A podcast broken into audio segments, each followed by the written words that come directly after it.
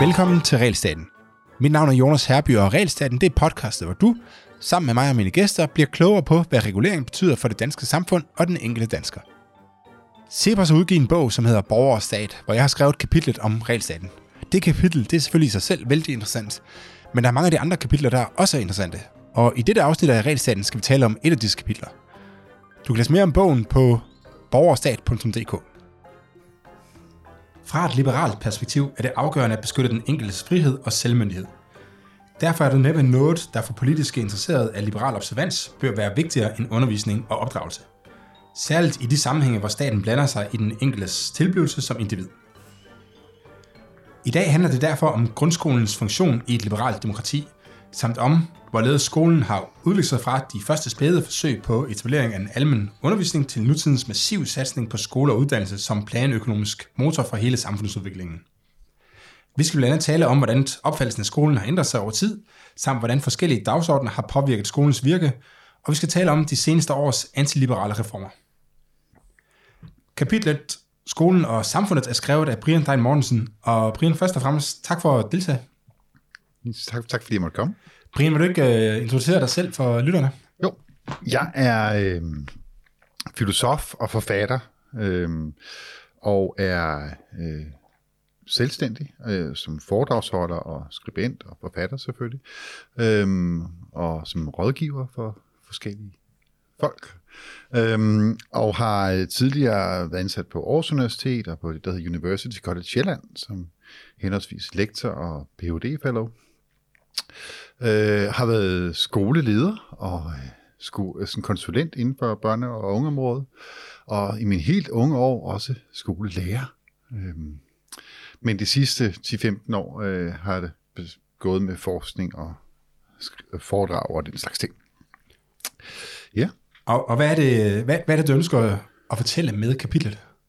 Det er et, øh, et kan man sige, en ret sådan historisk vinklet kapitel på, øh, hvad en skole er, og det er sådan et ret tit klassisk afsæt som, som øh, filosof, og øh, øh, altså at redegøre for det, den historiske sammenhæng, og øh, forsøge at trække nogle tråde om, hvad, hvad er kernen i det her fænomen, i det her tilfælde skole og uddannelse. Ikke?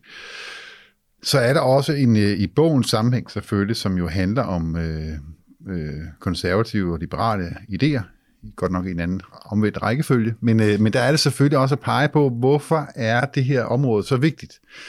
Øh, og det er det ud fra en forudsætning, at, øh, at man politisk, i hvert fald siden 1975, øh, har foræret øh, det her område til øh, venstrefløjen, øh, i den tro, at det var et land med pussenusse og lille blæer og at være søde ved nogle små børn osv. Øh, og, øh, og den, den sådan tænkning er eskaleret, så, så vi, vi, vi ser nogle øh, borgerlige partier, der er helt rådvilde omkring, hvad skole og uddannelse er. Øhm, så det er vigtigt at, at kalde på, at, at det her er et, et område, der, der bør påkalde sig øh, meget stor politisk interesse, og i den stand er det egentlig også en ros til venstrefløjen om at vedvarende har været så opmærksom, opmærksom på vigtigheden af det, og det lønner sig også, kan man se på de unge generationer øh, for venstrefløjen, at man har fokuseret på det her. Og hvad, altså som jeg har forstået, øh, forstået det, du, du skriver, det du har sagt i andre sammenhænge, så er det ikke så meget det, at det ender med at blive til et socialdemokratisk samfund, øh, mere end at det er det, at staten ender med at styre, hvor mm. øh, eleverne skal hen. Er det, er det rigtigt forstået? Ja, det, det er et problem. Øh, og, og, så du er ikke, nu prøver de at lægge mm. ordene i munden på dig her, så du er ikke så meget problem med, at eleverne de kommer ud bagefter og så stemmer på et venstreorienteret Det må de meget gerne. Det problemet ligger i, hvis skolen påvirker dem til at blive venstreorienteret. Ja, og, så, de skal, så de skal på en eller anden måde, så nu må du sige, endelig til, hvis jeg siger forkert, ikke? men skolens opgave er egentlig at så lade dem vokse selv og blive til det, de nu engang selv synes, de skal være. Er det, er det, øh, ja, det, det er helt klart. I, I den her sådan, åndsliberale øh, tradition, som jeg forsøger at, at, at, øh, at lede efter i skolehistorien, som, øh, og som, som er meget udtalt og empirisk indiskutabelt. Altså, det, det er det, man ville øh, hvor man vil forsøge, at man har det ideal, at børnene skal blive voksne, myndige mennesker, der tænker og handler selv. Øh, og i en god liberal skole, øh, øh, den, er, den er en succes, hvis, hvis øh, mange af børnene går ud og ender med at blive socialister eller socialdemokrater, eller hvad de nu, så, så længe de ikke gør det på grund af skolen, er det glimrende. Altså mm. skolen skal sætte dem i stand til at vælge. Øhm, når man begynder at politisere skolen, som vi har set i, i, en, i en del år nu, øhm, så er det jo for at vælge for børnene. Øh, og, og det, er, det er den trend, der har været, øh, både under desværre øh, øh, borgerlige regeringer, men også under socialdemokratiske regeringer, men som er borget af en socialdemokratisk sådan, øh, social engineering-tankegang. Øh, og, og det er det, der er katastrofalt, fordi der forsøger man at få børn til ikke at vælge, men at gøre det, som staten vil. Og det er det, jeg opponerer imod. Det er sådan set ikke, hvad de vælger. Mm. Øh, Så kan man, kan man sige, at det ender med, at det bliver ikke børnene, der skaber staten, men staten, der skaber børnene, man siger. Eller, jeg plejer at sige, at det, det er, det er øhm, staten, der laver sig nogle egnede borgere. Mm. Øh, og det er et problem, fordi vores samfund, altså det vestlige demokrati, er bygget på den modsatte antagelse, at det er myndige borgere, der skal skabe sig en stat. Ja, ja. Øhm, så man vender den her om, øh, og det er, jo, det er jo det, vi kan gå ind i i, ja, i løbet af programmet her. Lad os komme tilbage til ja. det, øh, for det, for det er i bund og grund det, som kapitlet, øh, eller de tanker, som kapitlet ja. skal sætte i gang hos folk. Ja. Øh, men måske skulle lige starte med at snakke, hvad er en skole egentlig? Sådan et, øh, ja, altså, med dine øhm, øh, ordet skole kommer af, af græsk, øh, og betyder øh, direkte oversat fri tid. Øh, og, og det er sådan helt bogstaveligt, øh, en helt bogstavelig betegnelse for den praksis, man udviklede i antikkens Grækenland. Øh, hvor at man havde de her, da de græske bystater øh, blev meget velhavende øh, på grund af handel, øh, der, der fik man et, et, et lidt praktisk problem med de her ynglinge, altså unge rigmandssønner, øh, som, øh, som jo var for unge til at, og, at have en, en voksen karriere, øhm, og som heller ikke kunne foretage sig det, som børn almindeligvis gjorde og altid har gjort, nemlig at arbejde.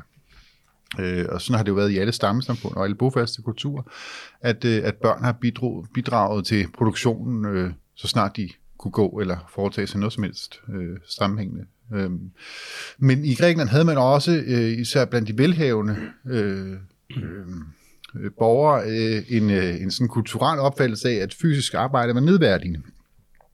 Så det, hvis man havde råd til det, og så var der jo ikke nogen grund til at, at udsætte sin, sin søn for, for den slags. Så man, man opfandt det her koncept med, at man fik en, øh, en, øh, en lærer, ofte en, en filosof eller en vis mand, som samlede nogle af de her øh, ynglinge sønner og øh, underviste dem i verdens beskaffenhed. Det havde intet øh, praktisk formål. Altså det var udover at udvide sin åndelige horisont. Det skulle ikke bruges til noget. Det var sådan set bare antitesen på arbejde. Mm. Øh, så, så det er der, vi har begrebet fra skole. Øh, det glider over i latin, øh, og øh, videre fra latin til tysk i skole, og til dansk øh, som skole. Og, øh, og, og den, den idé er sådan set også, øh, altså essensen i den græske idé har sådan set vandret op hele vejen gennem historien, også til vores første skolelov, vi får i 1814, som ikke har noget produktionsformål. Øh, den har et åndeligt formål at gøre borgerne til retskaffende, øh, fornuftige mennesker, øh, og har også en, øh, en, øh, en, øh, en forgænger i nogle kirkelige diskussioner, som startede allerede kort efter reformationen. Martin Luther skrev i øh, 1519, tror jeg. Det må lige slå det op, det vil høre på det. Jeg mener det er 1519. Et, et, en, en tekst, der hed Brev til de tyske rådsherrer, hvor han øh, giver en masse anvisninger på øh, undervisning af, af opvoksne mennesker. Øh, og gør sig en masse overvejelser også om øh, metoder, så man skal gøre det, som, som også lever den dag i dag. Øhm, men, men man havde en, en, en bekymring i hele den her periode fra 1500 og op til 1814 øh, om den øh, opvoksende ungdom. Øh, og i 1730 får vi sådan reformationen, som er en reaktion på, eller ikke reformationen, en konfirmation, som er en reaktion på, at reformationen ikke er lykkedes tilstrækkeligt. Altså folk kendte simpelthen ikke nok til kristendom, og det var helt afgørende i et samfund, et enevældigt kristent samfund, at, øh, at luthersk observans, at øh, borgerne selv kunne reflektere og forholde sig til det guddommelige, fordi at relationen mellem øh, enkeltmanden og Gud var, var individuel. Og det er en helt afgørende begivenhed i liberalismens historie, at man individualiserer øh, øh, menneskets egen stillingtagen. Det er stadigvæk kongens forpligtelse at sørge for, at folk er, af protestanter øh, på papiret, men, men det er egentlig, det er individuelt. Og det er sådan en helt afgørende øh, åndelig horisont, der åbner sig i den vestlige verden. Og man kan øh, aflæse det i dag også, hvis du laver forskellige landkort over, hvor folk er protestanter, og hvor folk er velhavende, og hvor folk øh, øh, har, har ligestilling og alt muligt andet, så følger de kort meget hinanden. Øh, så, så det har for, i den grad formet os på alle mulige måder, selvom det er et kirkeligt spørgsmål. Men, men skolediskussionen her var øh, kirkelig i starten, og baserer sig faktisk på den her græske tænkning også, at det var et sted, hvor man udvidede sin åndelige horisont. Det skulle som sådan ikke bruges til andet end at blive et godt menneske.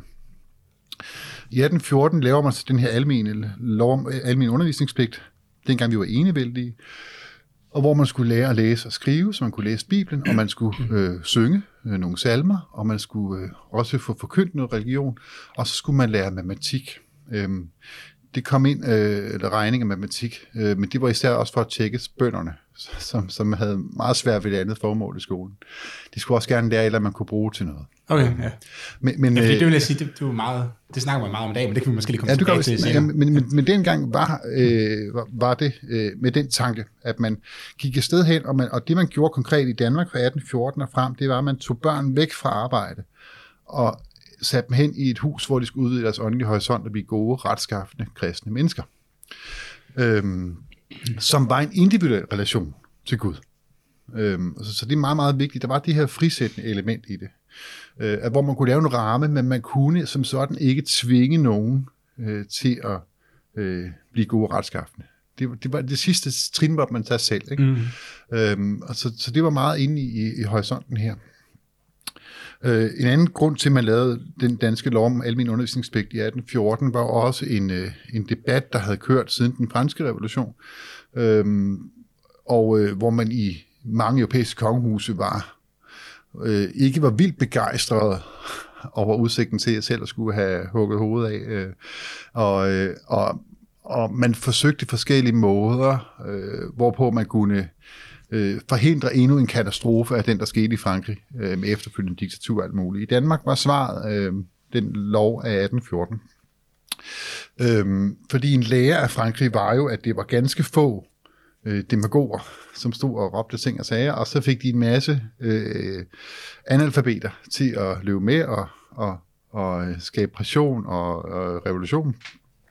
Og så de her øh, intellektuelle begyndte så også at strides indbyrdes og lokke den her m- mængde analfabeter til at gå mod de andre, og de hugger hovedet af hinanden på skift og sådan noget. På den måde var det også meget demokratisk, det, det der foregik. Altså alle fik en tur stort set i Frankrig. Ikke? Øhm, men, men det var jo et kaos, og det endte jo også galt, og øh, selvom der var nogle smukke idéer bag det selvfølgelig. Mm. Men, men i praksis endte det galt, og en lærer var, at det var at det store flertal forstod simpelthen ikke i de idéer, hvad der foregik, og kunne ikke øh, læse tilstrækkeligt, og kunne ikke sætte sig ind i det. Så man havde tanken, hvis man nu sikrede sig, at alle havde nogle grundlæggende kundskaber, så kunne man også øh, have en større stabilitet, og der var, ikke nu, der var ikke mange, der forestillede sig, at man helt kunne komme uden om den her demokratisering. Men skulle den ske, så skulle den i hvert fald ske i, med en, et bredere niveau af oplysning. Mm. Øh, Så det var også en tanke. Men men min pointe med, med hele den historie er, at, at der var ikke noget i fra, fra øhm, øh, slutningen af 1700-tallet, hvor man begyndte at forberede de her reformer, øh, frem til 1814, var der ikke noget i Danmark, der pegede på, at fremtidens arbejdsmarked havde brug for det her. Det var slet ikke inde i horisonten. Det var det heller ikke i Grækenland, øh, da man lavede de første akademier. Men det, der skete både i Grækenland og i Danmark, og alle andre steder, man har gjort det her, med den intention om at få folk til at tænke og handle selv og blive gode retskaffende mennesker, øh, det er, at der sker en, øh, en erhvervsmæssig, en teknologisk og en videnskabelig eksplosion i samfundet. Øhm, det kan svare sig helt vanvittigt meget økonomisk, hvis man ikke forsøger på det. Ja, ja. Øh, og og det, øh, det, det, det er ret interessant. Øh, når man har forsøgt det modsatte, det er ikke sådan blevet systematisk evalueret på samme måde, men, men vi kan i hvert fald se det, når man planøkonomisk forsøger at opdrætte folk til at, at, at handle på en måde, der fremmer vækst og følger bestemte strategier. Øhm, man kan i hvert fald ikke pege på et sted, det har virket.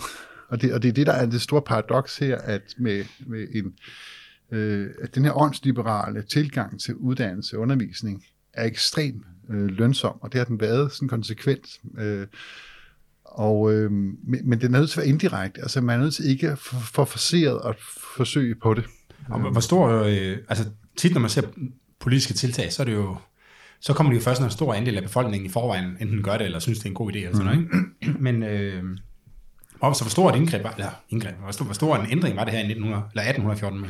Det var voldsomt. Altså, det var, det var et kæmpe problem. Øh, øh, de fleste øh, øh, på landet, især øh, altså børn eller voksne, der var afhængige af deres børns arbejdskraft, øh, der var det en... Øh, det var et voldsomt, voldsomt overgreb. Øhm, og man, øh, man havde meget store problemer langt op i 1800-tallet med, med forældre, der, der, øh, der holdt deres børn væk fra Og så de blev simpelthen ikke undervist i forvejen? Altså, de Øh, arbejdede, børnene? Ja, ja, landbefolkningen gjorde. Ja. Øhm, de, de, de mere velhavende borgere havde deres børn i skoler. Mm. Øh, af lidt af flere grunde, men, men blandt andet også at med den græske begrundelse. Altså, hvad skulle de lave? Skulle de gå og hjælpe tjenestepigerne med at, altså det, det, det, det, med at ordne køkken eller sådan, det giver ikke mening. Øh, Men der var også en andet forståelse, den har vi helt tilbage fra middelalderen i visse grupper, at, at det her med at udvide sin øjnehorisont havde en værdi i sig selv, så, mm. så, så det, det veloplyste borgerskab har altid haft deres børn undervist. Øhm, Men, men i, i det, sådan, det, det, det brede samfundslag, der, der, var, der var det ikke noget, man ville, heller ikke bønderne. De ville heller, helst heller ikke have deres børn i skole. Fordi i forhold til fremtidens arbejdsmarked, der arbejder 90 procent i eller omkring landbruget. Øh, og den måde, man uddannede folk på til det, altså ved mesterlærerprincip, med man gik ved siden af sin far eller en, en anden, der, der vidste, hvad man gjorde det her, og så over skulderen og selv kunne det. det var, og det er også forskningsmæssigt beviset af, at det er en glimrende måde at uddanne øh, mm. på. Øh, så man havde, så i forhold til produktionen, havde man en meget, meget velfungerende uddannelsessystem i, i landbrugssektoren. Øh, og at tage børn væk fra det og hen i skole og lære at læse og skrive og regne og sådan noget, det var antiproduktivt. Altså det var, det var simpelthen ikke øh, formålstjenestligt i forhold til den økonomiske produktion. Øhm, så, så, så for dem var det et, et, et, et stort tab, og man var stadig nødt til at indføre et sådan bødesystem, der hed MULT, som man øh, øh, påbød forældrene, hvis deres børn ikke kom i skole, så fik de simpelthen en bøde. Og, og det med tiden øh, ændrede det også indstillingen i samfundet, at når ja, det er det, børn skal. Ved, ved, hvordan, er, der, er der nogle steder, hvor man ikke har, altså nogle lande, hvor man ikke har haft en tilsvarende lov, hvor, altså, hvad, hvad er der er sket? Ved man noget om det, hvad der er sket, hvis man ikke havde indført loven?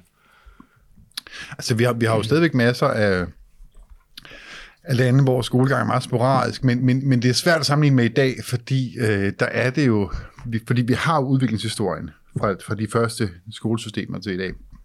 Øh, øh, så, så, så der er jo den her kendelse af, at skolegang er, er vigtigt. Øh, men der er også en forskel på protestantiske og katolske lande. Øh, for i katolske lande havde man sådan set en, en, en mere ubrudt undervisningstradition i forbindelse med, med forkyndelse, altså i kirker og klostre osv. Øhm, og en, øh, man, man havde ikke samme sammenbrud, som vi havde i, i, øh, i øh, fra 15-17 og frem i, i Nordeuropa. Øhm, så, og man havde også mere filantropisk øh, øh, skoletradition med, at, øh, at, øh, at for indsamlede midler underviste man øh, øh, områdets børn i en katolsk skole og gav dem mad og tog sig af dem osv. Øh, så der var også et mere socialt menighedsliv omkring det, som man ikke havde på samme måde i, i, øh, i Nordeuropa. Øh, men der var der så også en mentalitetsforskel i, i, i, hvad man skulle med det. Altså der skulle man jo, i katolske lande var, det, var der ikke samme frisættende karakter, som man havde i det protestantiske lande. Så i forhold til individet selv, der, øh, der er den nordeuropæiske tradition øh, ret speciel, og man gør nogenlunde det samme i, i, i, i, de her, øh, i den her periode.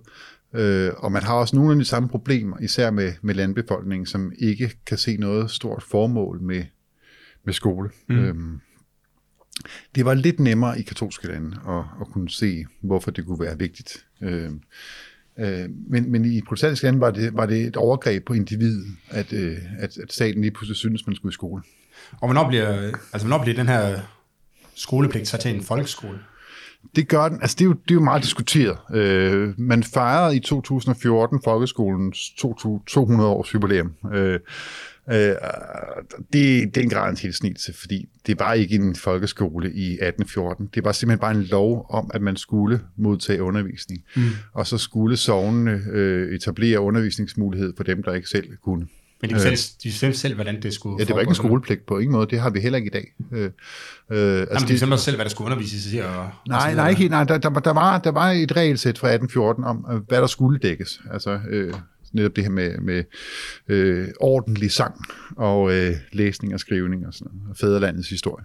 Øhm, øhm, men, men, øh, men præcis hvordan det blev gjort, det, det, var, det var der meget hvide rammer til. Mm. Øhm, men folkeskole, det er meget diskuteret, hvornår den egentlig starter. Nogle vil sige 18, 1903, og, men de fleste vil hælde til 1937, altså hvor vi får en folkeskole i den form, som vi kender i, i dag. Øhm, øh, men, men man kan argumentere for begge dele. Øhm, men øh, ordet folkeskole blev slet ikke brugt i, i, det, i, det, øh, i 1800-tallet. Altså, det var ikke et begreb, man havde. Det var et, et begreb, der voksede frem efter Grundtvigs død, baseret på Grundtvigs tanker om øh, øh, det her med det folkelige liv. Ikke? Mm. Øhm, men det var en, en, man havde en statslig skole lovgivning. Øhm, men når man følger debatten, og det er jo noget, jeg har gået i min forskning i fra 1801 til 1849, øh, har man en øh, øh, også blandt toppolitikere en, en ekstrem nuanceret forståelse, også historisk forståelse, politologisk forståelse af, hvordan de her ting hænger sammen. Og dels fordi man havde erfaring fra den franske revolution, som var opskriften på, øh, hvad man kan få en øh, umælende masse til at gøre øh, i og det vilde ved den franske revolution, det var jo, at det foregik jo i vidt forskellige retninger. Altså, det man lige havde holdt med i går, var man med til at henrette dagen efter og sådan noget. Øh, så, så, så der var så meget øh, lære af det, også for den katastrofe, der ramte Europa, som man havde virkelig, virkelig tænkt meget over. Hvad er det, der gør et, et, et, et, et sundt tænkende menneske? Hvordan bliver man til det? Øhm, og man havde også en, øh, fordi man jo øh, i samme periode stod på bar bund og skulle prøve at skabe nogle levedygtige demokratier. Man havde forsøgt i USA nogle år forinden, og i Frankrig havde man forsøgt, og i Belgien, som vores grundlov inspirerede, havde man også gjort sådan nogle tanker, men det var sådan relativt på bare bund. Så man, de fleste politikere var meget gode til at tænke sådan meget struktureret over, øh, øh, hvordan de her mekanismer skal fungere. Og en af de ting, man var meget klar over, øh, også under grundlovsdiskussionen i 1840'erne, under stænderforsamlingerne, hvor man også diskuterede nogle af de forberedende tanker til grundloven, øh, var, at øh, staten øh, måtte ikke have et, et åndeligt monopol. Øh, og det var netop den her tanke om, at det er borgerne, der skal gå sammen og lave en stat. Det er jo det, demokrati betyder, betyder folkestyre. Øh, og i i dets egentlige betydning faktisk borgerstyre, for det var borgere, man var i de græske bystater, som, som afsted kom ordet. Ikke? Mm. Men det var nogle borgere, der skulle gå sammen og sige, hey, skal vi ikke lave os en stat? Jo, lad os det. Øhm, og det baserer sig også på en række oplysningsfilosofiske tanker, blandt andet Immanuel Kants øh, øh, tekst, der hedder Formodninger om menneskets begyndelse, altså hvor han gør sig nogle rationelle tanker om, hvordan er etik og regel og jura opstået. Øh, og det må nødvendigvis være ved, at folk har givet afkald på noget af deres handlefrihed for deres egen skyld og for andres skyld. Øh, og det legitimerer så et politisk system. Og så mm. Der var en masse, og man havde meget raffinerede tanker omkring det. Men, men man var klar over, at hvis staten helt uhindret og med et voldsmonopol i ryggen, kunne gå ind og diktere, hvad folk skulle tænke fra de helt små. Og det ved vi jo, for det er det jo opdragelse gør. Øh, jamen, jamen så, så, så vil folk være låst i den horisont. Og, og så bliver staten egentlig bare sådan en cirkelslutning, som vil ende i en nedadgående spiral. Altså, det er jo det, man også havde erfaring med enevælden, at, at, øh, at, at det, det blev tit dårligere og dårligere og dårligere, øh, jo mere enavlet det blev, og, og så videre. Så man er nødt til at tænke, for, hvordan gør vi det? Og så lavede man de her forfatninger, altså grundlov, som vi også kender fra den oplyste enevælde i øvrigt, øh, som er defineret ved, hvad staten ikke må. Og det er det, vores grundlov handler om. Den handler om, hvad staten ikke må gøre. Øhm, princippet er statens suveræn, undtagen det, der står i grundloven. Den må ikke nægte borgerne ytre sig frit, den må ikke tage folks ejendom uden dommerkendelse eller uden øh, ekspropriation, og alt muligt andet. Vi har sådan i kapitel 8 en række frihedsparagrafer. Mm. En af dem er øh, paragraf 76, hvor der står, at enhver borger har ret til at følge en anden undervisning end den af staten givende. Og når sådan noget står i grundloven, så er det jo ikke tilfældigt. Det er jo helt præcist udtryk på den tanke, man havde, at vi må aldrig komme i den situation, hvor staten kan lave sig sine egne borgere helt uhindret. Øh, og, så, og det vidste man dengang, og det var derfor, det står i grundloven. Øhm, og noget af det første, man lavede, øh, eller begyndte at forberede, det var faktisk det, der vores friskolelovgivning, som kom i 1855, som en direkte opfølgning, udmyndning af grundlovens paragraf.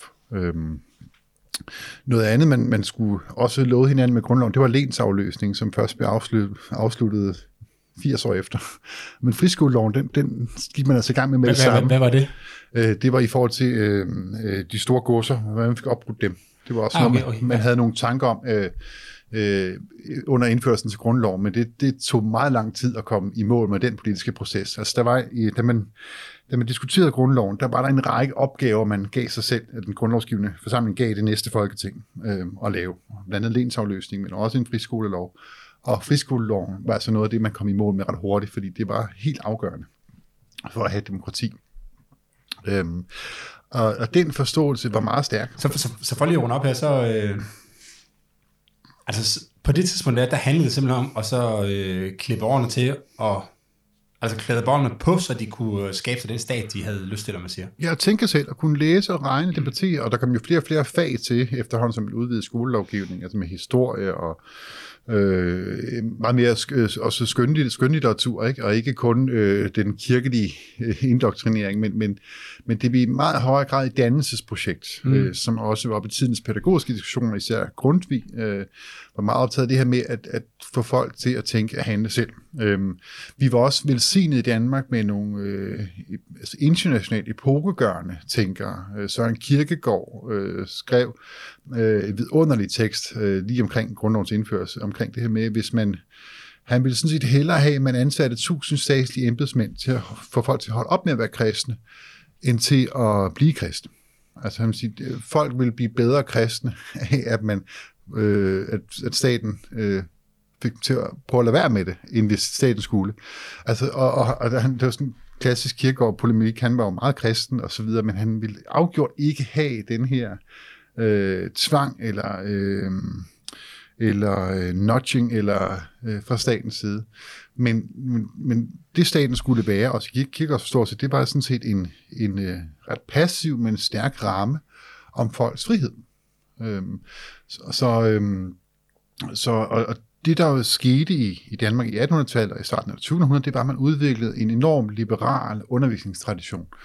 Øhm, og som jeg nogle gange lidt polemisk har, har prøvet at skildre ved historisk, at i 1813, altså året før undervisnings, øh, første undervisningslov indførelse, gik Danmark de facto bankerot som et resultat af en øh, dårligt alliancevalg under øh, Napoleonskrigen. Vi har mistet vores flåde. Øh, der var opstået et begreb i international øh, historie, som hedder To Copenhagen a City.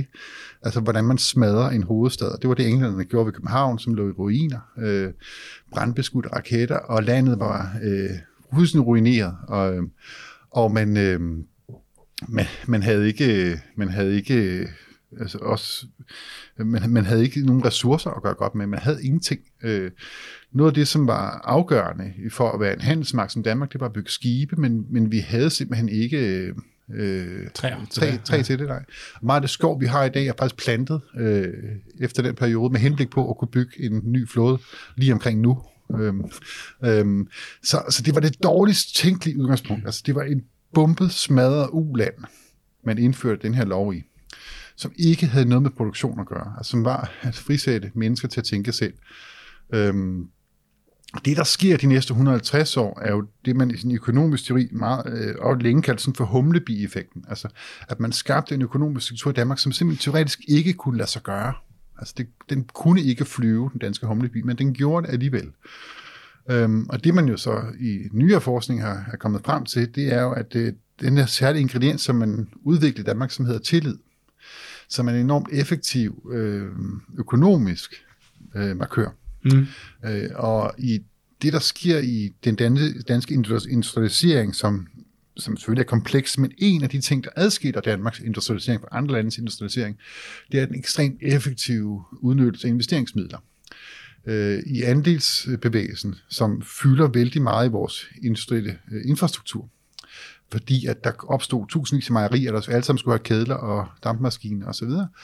Øh, men de her andelsvirksomheder blev oprettet ved, at en masse øh, småsparere eller øh, landbrugere, husmænd og bønder øh, lagde nogle øh, mønter i en blik, øh, bøtte, øh, blikskål, øh, ofte faktisk hos skolelærer eller præsten. Øh, det var tit de mennesker, der var, der var sekretærer mm. i de her bevægelser. Og øh, på den måde øh, skabte midler nok til at starte en virksomhed. Og øh, der var heller ikke ret mange andre måder at få en, en industrialisering til at vokse i Danmark, fordi der var ikke ret mange ressourcer. Du lytter til Realstaten.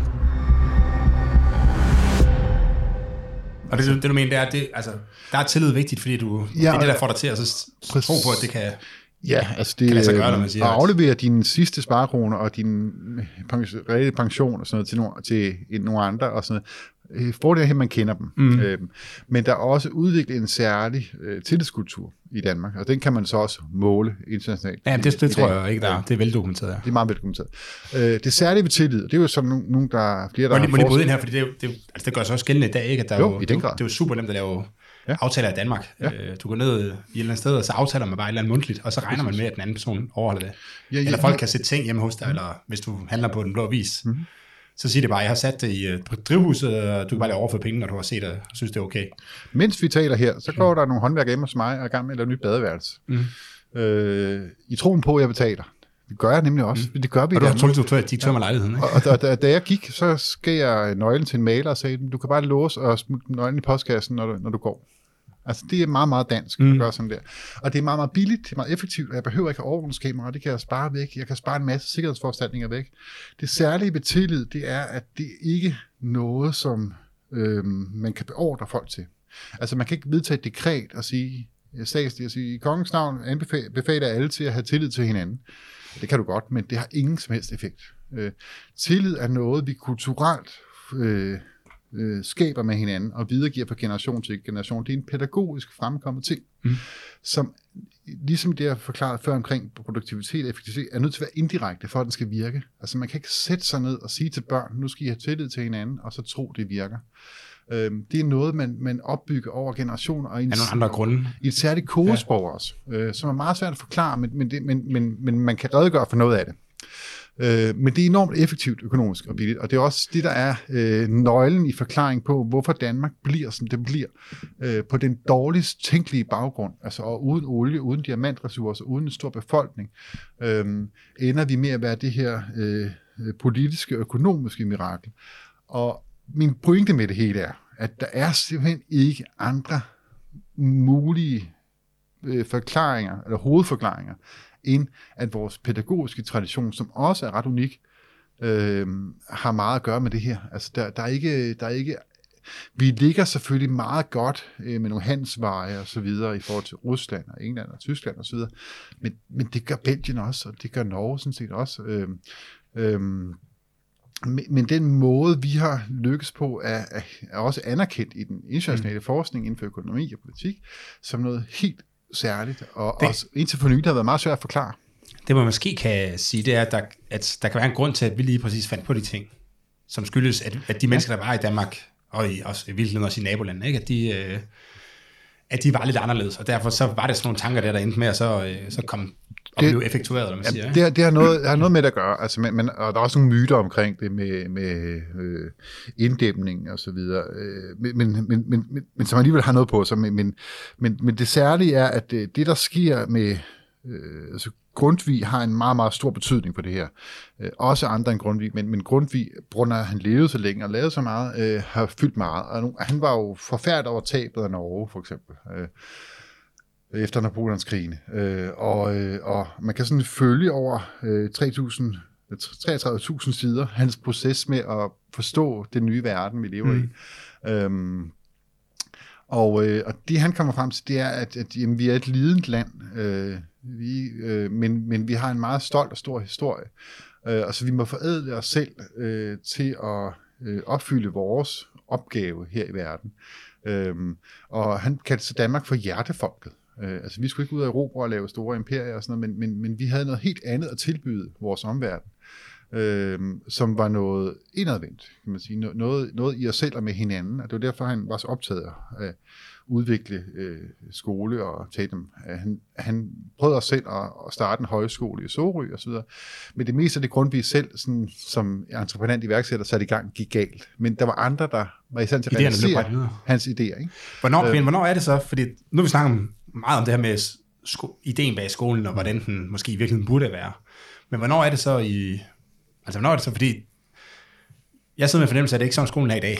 så hvornår er det, det begynder at gå galt, eller man skal ja. sige? Øhm, altså, og, og det er også en kompleks historie, ikke? fordi altså, øh, de idéer, der blev formuleret i 1800-tallet, øh, var meget, meget stærke, baseret sig på nogle øh, virkelig dybe erkendelser. Øh, men i praksis var det jo også sådan, at øh, man havde jo ikke læreruddannelse nok. Øh, og mange af lærerne var sådan drukne degne, som bare kunne læse. Ikke? Og, og der var mange, meget ballade og mange fejl og så videre. Øhm, og vi ser det også helt op i langt op i 20. århundrede, at der var lokale øh, øh, øh, dårligdom og så videre. Og en meget berømt film, som blev lavet reformpædagog, i reformpædagogikkens ære, altså øh, det, det forsømte forår, Lex mm. Blomme. Altså, der var også efterhånden folk, der tror, at det var sådan, det var. Øh, altså, det er der ikke noget i kilderne, der tyder på. De fandtes, de der ubehagelige lærer, men, men, men, øh, men, men der var også mange gode lærer. Mm. Så de her sort-hvide billeder skal man passe på, både i forhold til fortiden, men også i forhold til den senere tid. Øhm, man forsøger at, at, at gøre en masse godt, øhm, som man tænker, det ville det være smart. Øhm, øh, og, og en af dem, som jeg tror de fleste dag vil sige, godt, det er, man i, i øh, stille og roligt og frem til 1960'erne begynder at afskaffe vold som sanktionsmiddel. Øhm, og og det, det, er jo, det er jo fint, ikke? Og man... Øh, men, øh, men man laver en masse regulering med henblik på også brede ud, adgang til uddannelse ud. Det er der heller ikke mange, der kan have noget imod. At der ikke i sig selv er en, øh, en øh, beskyttelse af det bedre borgerskab i forhold til at komme i gymnasiet og universiteterne. Altså det, det får man med en række reformer sådan bredt ud, så det egentlig kun handler om dit talent. Mm-hmm. Øh, det tror jeg, de fleste også er, er glade for. Øhm, øh, fra 1975 og frem øh, sker der noget nyt. Øh, at man vil gerne fra statens side, eller flertal i Folketinget vil gerne prøve at lovgive mere progressivt. Øh, og en af de ting, man er meget inspireret af fra, øh, øh, fra sådan 1960'ernes politiske klima, det er jo det her med øh, de her forstokkede gamle konservative opfattelser, som vi skal gøre op med. Så man indfører sådan mere øh, øh, sådan tværfaglighed og projektarbejde i flere omgange fra 1975 frem til 2013. Øh, fordi det skal være mere sådan procesorienteret, projektorienteret, man skal have projektopgave, og, øh, og det, nogen kalder også lidt en akademisering, eller i hvert fald en pseudo-akademisering af folkeskolen, at, at, øh, at man skal ikke bare sidde og kunne lide apparat ved man skal ligesom kunne danne sig og konstruere sig frem til sin egen erkendelse osv. Øh, og det var meget ved tiden. Øh, og det særlige politisk er, at man så faktisk indfører det ved lov meget det her. Men mm. også, også ved forskellige andre former for øh, ja, politisk påvirkning igennem systemet. At man, Men var det nyt, eller hvad, at staten begyndte at blande sig i, hvordan det, tingene skulle foregå det er nyt på den måde, at man, man, øh, man så at sige, øh, man, man, man, i flere tempi gør man det, at man ikke øh, øh, øh, kan man sige, beror på den enkelte øh, embedsmand eller undervisers dømmekraft i situationen, men i langt højere grad siger, politisk ved vi, at det her er rigtigt. Du skal blande historie og samfundsfag sammen med geografi for at have et fag, der har orientering, som meget, meget mere progressivt kan, kan pege på dynamiske mm. forskelle og og I skal lave projekter om ulandene, og øh, øh, altså jeg, jeg gik selv i skole under den lov, og vi havde utrolig meget med Etiopien, kan jeg huske, øhm, og, øh, og, øh, og lavede ting i papmaché og sådan noget, for, og, og øhm, det var også fint nok for sådan en som mig, som jeg sad så hjemme og lærte kongerækken udenad, og, og sådan nogle ting. Øh, øh, men, øh, men, men der var en stor gruppe, som, som egentlig bare blev gode til at lave papmaché. Øhm, og ikke, ikke for at sige noget dårligt om papmaché, men, men, øh, men, men, men det var det, de blev gode til. Øh, at blive enormt politisk bevidste øh, om øh, AIDS og Etiopien og de sultne børn i Afrika og sådan noget. Øhm, og det, det er selvfølgelig lidt karikeret, men der er noget om snakken, fordi man, og det var det, man ville. Man ville gå fra 50'erne og 60'ernes piratviden til en mere progressiv, handlekraftig øh, borger. Som, øh, men problemet er, når man, når man, når man øh, gøre det, altså sådan, og en, en anden periode, som øh, en anden trend, der var, det er noget, der hedder learning by doing, som var inspireret af John Dewey, en amerikansk psykolog, altså hvor man skulle gøre tingene. Så hvis man skal handle sådan skabende, progressivt, øh, socialt bevidst, øh, så er du også nødt til at gøre det øh, med eleverne. Og, øh, og du kan ikke gøre alt muligt andet. Øh, og, øh, som, om, og, så, det, så det endte med, at børnene vidste mere, men handlede måske mere. Men det lyder som om, den, den grundlæggende... Altså, jeg går ud fra, at man, man kan ikke sætte sådan en knivsæk og sige, at det var lige præcis her, der skete. Øh, men, men det lyder i hvert fald anderledes end det, du sagde, der var det oprindelige, ikke? At man sagde, at nu, nu skal vi skabe nogle andet, borgere, som... Øh, mm. Eller nu skal vi skabe... Vi skal ikke skabe nogle borgere. Ja. Vi skal klæde borgerne på, øh, og så de, kan, så de kan skabe det, de, har, de har lyst til. Præcis. Men her begynder man at sige, nu skal vi skabe nogle borgere, som som, som er på den rigtige ja, måde. vi synes er den rigtige uh, borger, ja. Og, og, det, og det er det, der, og det, men det, det sker meget gradvist, og i forliget i 75, og det senere fordi i 1993 på grundskoleområdet, øh, var brede forlig, øh, og hvor det var små ting, der kom ind. Øh, så, så, så det går også lang tid, før man rigtig opdager, hvad det er, der sker. Øhm, og et, et, et, et meget god måde at forstå det på, det er jo, at man i den kan man sige, klassiske, demokratiske, pædagogiske filosofi, øhm, der, øh, der var det borgeren, der skulle finde ud af, hvad problemet var. Og så skulle øh, staten, så at sige, eller ens forældre, eller hvem det nu kunne være, der stod for undervisning, så for han havde redskaberne til at løse det, han så synes var problemet. Mm-hmm. I, I dag er vi af mange omveje fra 1975 til 93 til 2013 gået en anden vej, at nu fortæller vi børnene, hvad problemet er.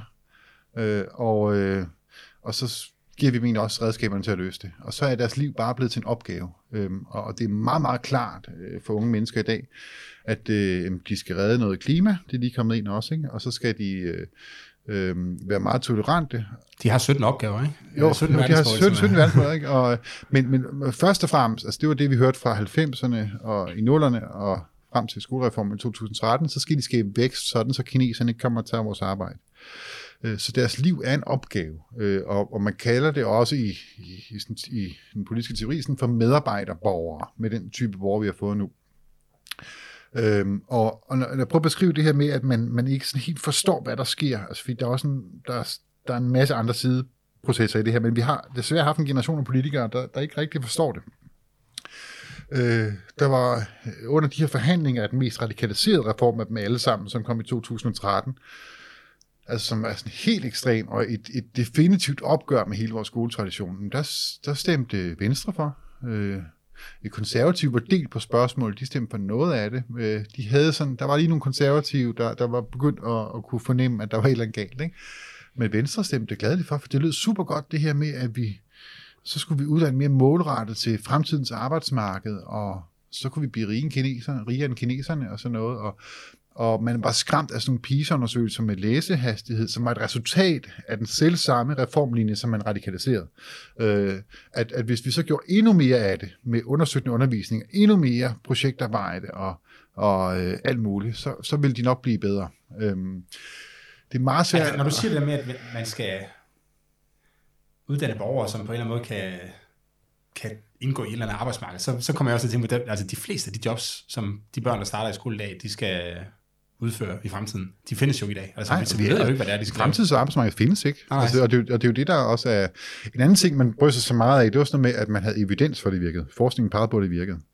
Og det, det, er jo, det er jo i den grad, lige nu er der jo en debat om pseudoforskning. Altså den forskning, man baserede de reformer på, var jo definitionen på pseudoforskning.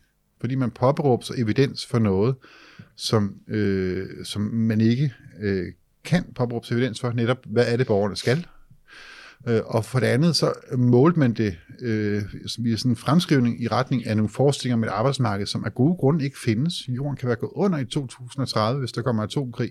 Altså, øh, eller, eller der kan komme meteor og så ned inden 2030. Altså, altså, det findes simpelthen ikke, øh, fremtidens arbejdsmarked. Nej, mange af de teknologier, de kommer til at bruge, findes jo ikke. Nej, nej, overhovedet ikke. Og, altså, der er meget af det. Og, jeg bruger ikke særlig meget på arbejde i dag, som, øh, som var opfundet, dengang jeg var barn. Altså, der, der var ikke... Øh, der var knap nok computer, ikke? Øh, der var ikke internet. Der var specielt ikke sådan nogle øh, statistikprogrammer, altså hvor man kunne skrive koder, som så kunne tykke uendelige mængder af data. Der var Excel fandtes vel måske en lille smule. Det er ja. første sådan noget spreadsheets. Øh. Ja, det var det nok. Men, altså, men, og det, mobiltelefoner og sådan noget. Min, var der min far, han anbefalede mig, at jeg skulle have motorlærer. For som han sagde, altså han, han var faktisk bevidst om det her med, at der ville komme noget dig, mere digitalt og sådan noget, men, men det der EDB ville aldrig blive særlig udbredt. men du vil altid have brug for at kunne lave dig en bil. Min far, han sagde, at øh, nu, når vi har gang i anekdoterne, han troede ikke rigtigt på det der CD'er der. Det, var, øh, det, det ville aldrig blive sådan noget. Jeg tror, han tænkte, at det ville nok blive til, altså, det ville altid være LP'er, men, men han havde jo egentlig ret, ikke? fordi Ja, ja, ja. der var ingen, der bruger CD'er i dag. Ikke? Men, men det er derfor, det, men det er, det er sådan absurditeten i det, og det er jo sådan nærmest himmelråbende dumt. Ikke? Det andet er, øh, at man, og, det, og det, den kritik skal rettes helt ud til SF faktisk, fra, øh, fordi øh, den tænkning, man slår ind på, det er jo, at man gør skolen til et jobcenter, og ikke en skole. Mm. Og, og det er i sådan en meget planøkonomisk tænkning, øh, som jo slet ikke hører hjemme i et liberalt demokrati. Heller ikke engang i SF eller i Socialdemokratiet. Øhm, fordi uddannelse, altså en skole eller pædagogik begynder først at nærme sig noget med arbejde, når vi når op i, længere op i uddannelsessystemet. Altså man siger, nu vil jeg gerne være tømmer, jamen, så bliver, kommer man ind på en læreplads og går i skole og ud og arbejde, eller man vil være læge. Mm. Øh, så går man på universitetet og, og forbereder sig til sådan en profession. Men jeg synes faktisk, det du, det du siger, som også snak- snakker om i starten, det er meget øh, interessant, fordi det handler jo ikke om, hvad, øh, altså hvordan staten skal være. Altså hvad for nogle, øh, om, om den skal være en velfærdsstat, eller om det skal være en Nej, nej. liberal stat, eller hvad det skal være. Det handler om, hvordan borgerne de skal klædes på til at så vælge, deres, øh, vælge, vælge, hvad de gerne vil have. I det, vi kalder liberalt demokrati. Ikke? Ja, og, og det ja. kan jo sagtens være en Og velfærdsstat. det, og det kan jo sagtens, ja. det kan jeg godt se, det kan jo sagtens øh, spænde bredt politisk. At sige, selvom jeg også godt vil have en velfærdsstat, øh, så vil jeg gerne have nogle borgere, som, tager, som selv tager stilling til, hvad de gerne vil have. Øh, og ikke, at det skal ikke være staten, der ligesom påvejer, hvad de skal gøre. Selvom man selvfølgelig godt politisk kan se, at så begynder man måske at skyde nogle genvej igennem det der, ikke? det interessante i dis- diskussionen, som jeg var en meget en del af, fordi jeg skrev nogle bøger om, øh, altså, øh, videnskabelige bøger om, om, om de tanker, der var oppe i tiden. Øh, fra 2013 frem til 2016, de store kritikere af den her linje, det var, og det var meget interessant, det var enhedslisten og Liberal Alliance, men nogenlunde de samme argumenter faktisk. Mm. Øhm, fordi øh, altså fra VS-tråden i enhedslisten har der, er der jo faktisk en, en vis åndsliberal fornemmelse. Så, øh, og i enhedslisten forstod man godt, hvad der skete her, at, nu- at nu lagde staten sig, især det finansministeriet, som jo var den, der var gennemtrumfet reform og sætte krav til reformen på et mm. resortområde her, øh, lagde sig for tungt ned over borgerne. Og Liberal Alliance var af gode grunde jo af samme opfattelse, at det her, det, det går for langt. Øh, men man begynder at definere, hvad problemet er for borgeren. Øh, så det var en sjov alliance, jeg ikke har set siden, øh, eller, eller før. Jeg synes nogle gange på sådan nogle, på sådan nogle individuelle frihedsrettighedsområder, der synes jeg tit, at de, øh, Ja, der, ja, der er at de står lidt ens, ikke? Fordi begge, de har begge to sådan en, meget er lidt sundt. nervøse over for staten. Øh, Og det måde. næste parti, der hoppede mere over, det var SF. Øh, så, så der er ikke sådan, øh, så, så, så, så man kan sige, at SF og Enhedslisten har gjort en, især SF's ordfører Jakob Mark har gjort en kæmpe indsats for at forsvare borgernes frihedsrettigheder over for staten her. Sammen med Liberal Alliance. Konservative er blevet mere opmærksom på det nu, øh, og i- nu der øh, for nylig kom der jo en afsluttet evaluering af Folketingets egen evaluering, som jo også med syvtommersøm slog fast, at reformen var fejlet på alle parametre. Så nu er der ikke længere nogen diskussion om det, at, at alle ved godt, at det her var ikke øh, løsningen. Og, og nu kører der så en diskussion om, hvad gør vi så, øh, hvor den nuværende socialdemokratiske minister, øh, Pernille rosenkrantz øh, egentlig prøver at gøre det samme igen, og måske bare gøre det lidt mere. Mm. Øhm, øh, ser det ud til. Øh, det er samme retorik og samme sprog. Og man kan ikke forlade den her strukturmarxistiske tænkning, som har som er blevet meget stærk i Socialdemokratiet, selvom virkeligheden sådan set viser det modsatte, og, og historien meget tydeligt dokumenterer, at du skaber faktisk ikke øh, bæredygtig vækst i et samfund, altså økonomisk bæredygtig vækst i et samfund, ved at øh, sige til folk, hvad de skal tænke og gøre ned i detaljen. Det er blevet forsøgt så mange gange. Og det, det er meget, meget klassisk, at politikere de ikke løser problemer ved at fjerne regulering. Det er altid Mere, ved at ja. tilføje nye øh, ting, som borgerne og virksomheder skal gøre. Brian, skal vi lige bruge de sidste ja, cirka 10 minutter på at snakke om øh, en af dine, det, det jeg opfatter som en af de vigtige pointer, det her med, at, det, øh, at måske specielt for borgerlige politikere, der er det ikke der er det simpelthen ikke eftertragtet at være undervisningsminister mere. Nej, det er sådan lidt sjovt. Ja. Øh, fordi hvor, altså, når jeg sidder og lytter til dig her, så tænker jeg sådan, okay, det, det er der. Altså, hvis man hvis vi virkelig skal ændre samfundet, så, er det, så, skal vi have, så skal vi tilbage til det oprindelige form med, med skolen. Altså at uddanne mennesker, som, øh, som vælger frit, eller man siger, ikke? Jo, Øh, og, og, og, ja, og, og det jeg taler for, det er, jeg håber også, det går lidt igen, altså det, det er meget, meget øh, faglig, kundskabsbaseret skole. Øh, og øh, altså lige kongerækken er jeg ikke sikker på, han, men, men det må de sgu også godt lære med. Øh, salmevers og, og kunne øh, have læst Karen Blix. Må, må, det, må, det, må det smide ind her? Fordi jeg lærte, øh, da jeg havde økonomisk historie, der lærte jeg meget ved at kunne sådan nogle enkelte facts. Fordi man har selvfølgelig en økonomisk teori, Ja. øh, og så skulle man bare huske sådan med, okay, guldkrisen, man kan ikke huske det mere, eller kornkrisen, eller sådan noget, sige, okay, der manglede korn. Og så kan man sådan bruge, så kan man knytte teorien på og sige sådan, hvad er det så egentlig, der sker? Og så, så gik jeg faktisk op og fik sådan en okay øh, solid karakter i økonomisk historie, selvom jeg kun kunne nogle enkelte punkter udenrigslærer. Jeg kunne ikke huske særlig meget af det, vi har lært, men ved at knytte de enkelte punkter fast med noget øh, mm. teori, mm. sådan basal grundviden på økonomi, jamen så, så, kunne jeg, så kunne jeg ligesom få knyttet trådene sammen, og så gå op og sige, at jamen der, så faldt, så steg priserne på korn, så begyndte bønderne at, mm. at dyrke meget mere korn, og så faldt priserne, og så kom der kriser og sådan noget. Ikke? Jo, og, og noget af det, der i grundskole er vigtigst, det er sådan set det, man lidt politisk vil kalde uanvendelig paratviden.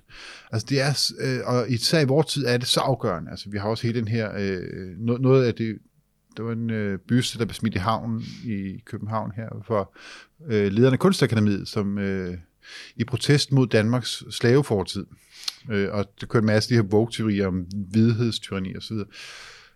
Og det er jo fint, og det kommer det rigtige sted fra, men, men, men, men det er bare et udtryk for en generation, der simpelthen, altså hvor der er for mange mennesker, der ikke har basal paratviden. Mm. Øh, fordi øh, øh, i nyere tid, et af de mest strukturerede slavesamfund, altså, det, altså i den klassiske definition, det er jo sådan, der hedder Krimkanalet, øh, som er et muslimsk, øh, tyrkisk-mongolsk rige, som simpelthen levede af slaveri øh, i, i, i samme periode. Øh, det har Danmark aldrig gjort. Øh, øh, vi har øh, gigantiske raids for hele, hele Middelhavsområdet, hvor at, øh, at ikke-hvide mennesker levede af at holde hvide som slaver og fange slaver. Så helt op til Island var der slave raids osv. Altså, så den her forskning om, at slaveriet kun er noget, som hvide udsatte sorte for, og derfor må vi smide af mulig havn og gøre op med os selv osv., øh, det, det er udtryk for en himmelråbende uvidenhed. Altså, hvis man har den slags ting, og jeg synes, det er dejligt, at folk engagerer sig, men når du så har viden, så kan man sige, jeg vil simpelthen engagere mig i menneskehedens frygtelige omgang med hinanden, hvor vi holdt hinanden som slaver på mm. Det var frygteligt og forfærdeligt. Men, men, men, men, men, det, men det var ganske normalt i gamle dage. Ja, jo, men, og, men, men i vores dage kan man så ansætte, men, men problemet er, når du kombinerer engagement med uvidenhed, øh, så, så ender det simpelthen i, enten nogle gange i komik, men også nogle gange i tragedie. Mm. Øhm, så, så, øh, så og, og, og problemet med det er, at, øh, at du får jo et helt samfund, som ender med at størken i fordummelse, forstærker sin fordummelse. Øhm, og, og det er, fordi man, man ikke har prioriteret det særlig højt politisk, og det du spurgte til, hvor, hvorfor gør borgerlige det ikke? Altså, jamen, den første venstre øh, leder, øh, øh, Ise Christensen, han, han var jo... Øh, kultusminister af mange andre grunde, øh, øh, fordi man valgte neutral. Og det er også havde, havde skolen. Men, men, men, øh, men kultusministeren sad på skoleområdet, og det var den næst vigtigste post, udover at være konsejns præsident, altså statsminister. Og så var det langt op i tiden, og det var meget, meget, meget højt anset. Og det var det jo gode grunde, fordi hvis du som politiker skal påvirke din fremtid, øh, der hvor du gør det mest, det er altså ikke på skattepolitik, det er heller ikke på flygtningepolitik eller udenrigspolitik, det er sådan set på at påvirke, hvad generation efter generation i 10 år af deres liv bliver præget af i de mest følsomme år, de har, altså som børn. Men, men, men, men altså jeg tænker jo, at politikere de reagerer på incitamenter, ligesom alle andre. Ja. Øh, så det handler også om, at borgerlige politikere bliver belønnet for. Altså, de bliver jo belønnet af mm. vælgerne for at sige, at vi skal have skatten ned, eller vi skal føre ja. en eller anden erhvervspolitik, eller et eller andet. Ja. Øh, og det, og det, vil, altså, det vil grundlæggende så det grundlæggende er det vel vælgerne, det er galt med?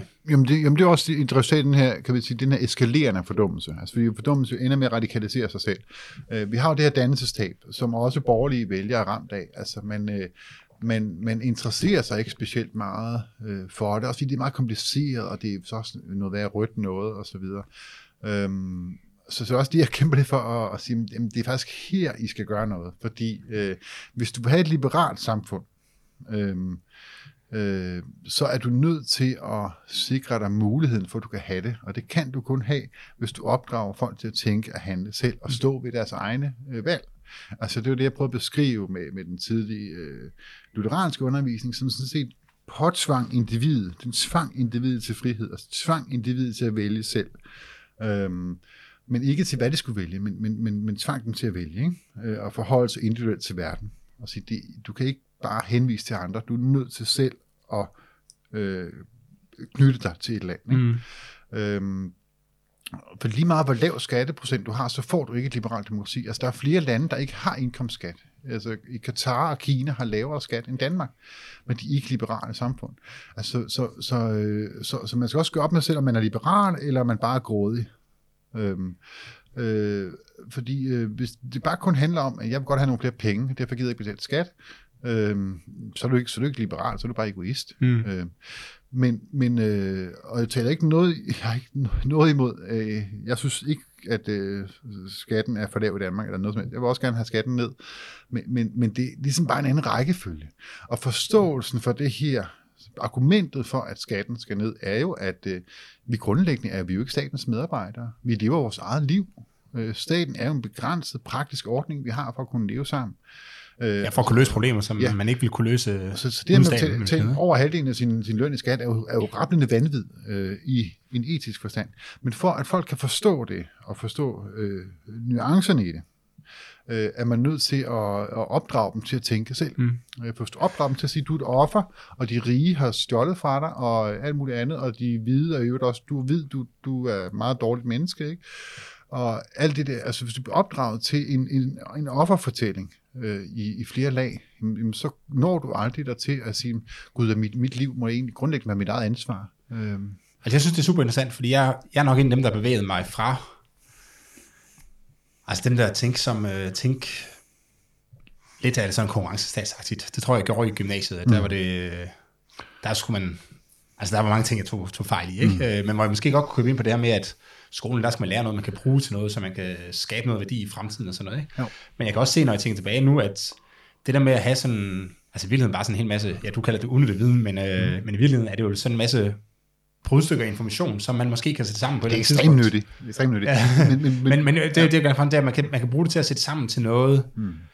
på et tidspunkt, som, som, kan, som kan fortælle en og sige, okay, her er der et eller andet, jeg er nødt til lige at undersøge nærmere. Altså fordi, jeg tror, at når du kommer i, på universitetet, så indser man, at, øh, eller når man bliver ældre måske i bare, at det, man lærer i grundskolen, det kan, det kan man lære betydeligt hurtigere, hvis ja. man får brug for det. Ja. Altså procentregning, det tager øh, det tager lang tid i grundskolen at lære det, ikke? Mm. Men hvis man får brug for det, så kan man jo lære det på en uges tid eller en par dage, ja, det afhængig af, hvor god man er. Ikke? Man kan godt lære at læse på en sommerferie også. Præcis, det præcis. Så, så, så jeg, kan, jeg køber meget ind på det der med, at det handler i virkeligheden om at så give børnene øh, og de unge altså redskaberne til at finde ud af, hvad for en retning de gerne vil i, ikke?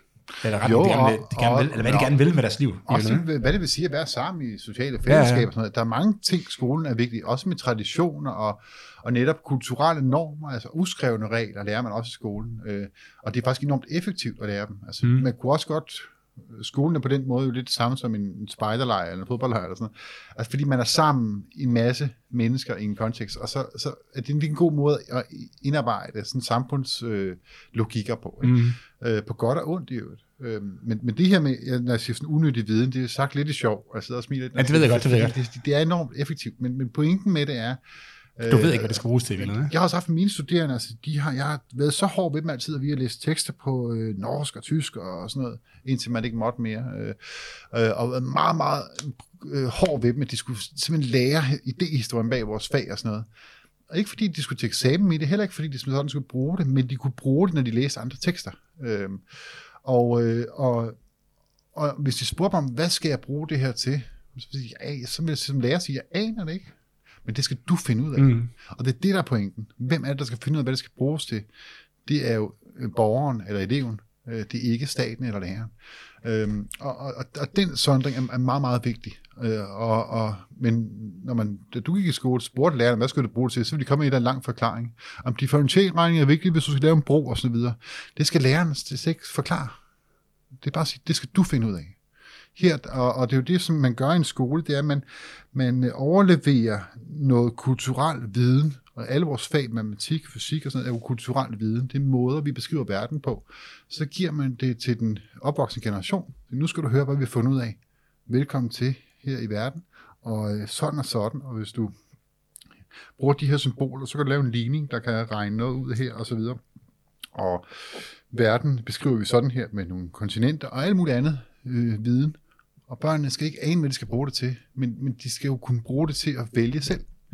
Øh, så, og, og det er jo den her faglige skole, som ikke er strategisk rettet. Staten skal ikke have nogen som helst strategi med deres borgere. Der skal ikke være nogen digitaliseringsstrategi i folkeskolen, eller verdensmål, eller noget som helst andet.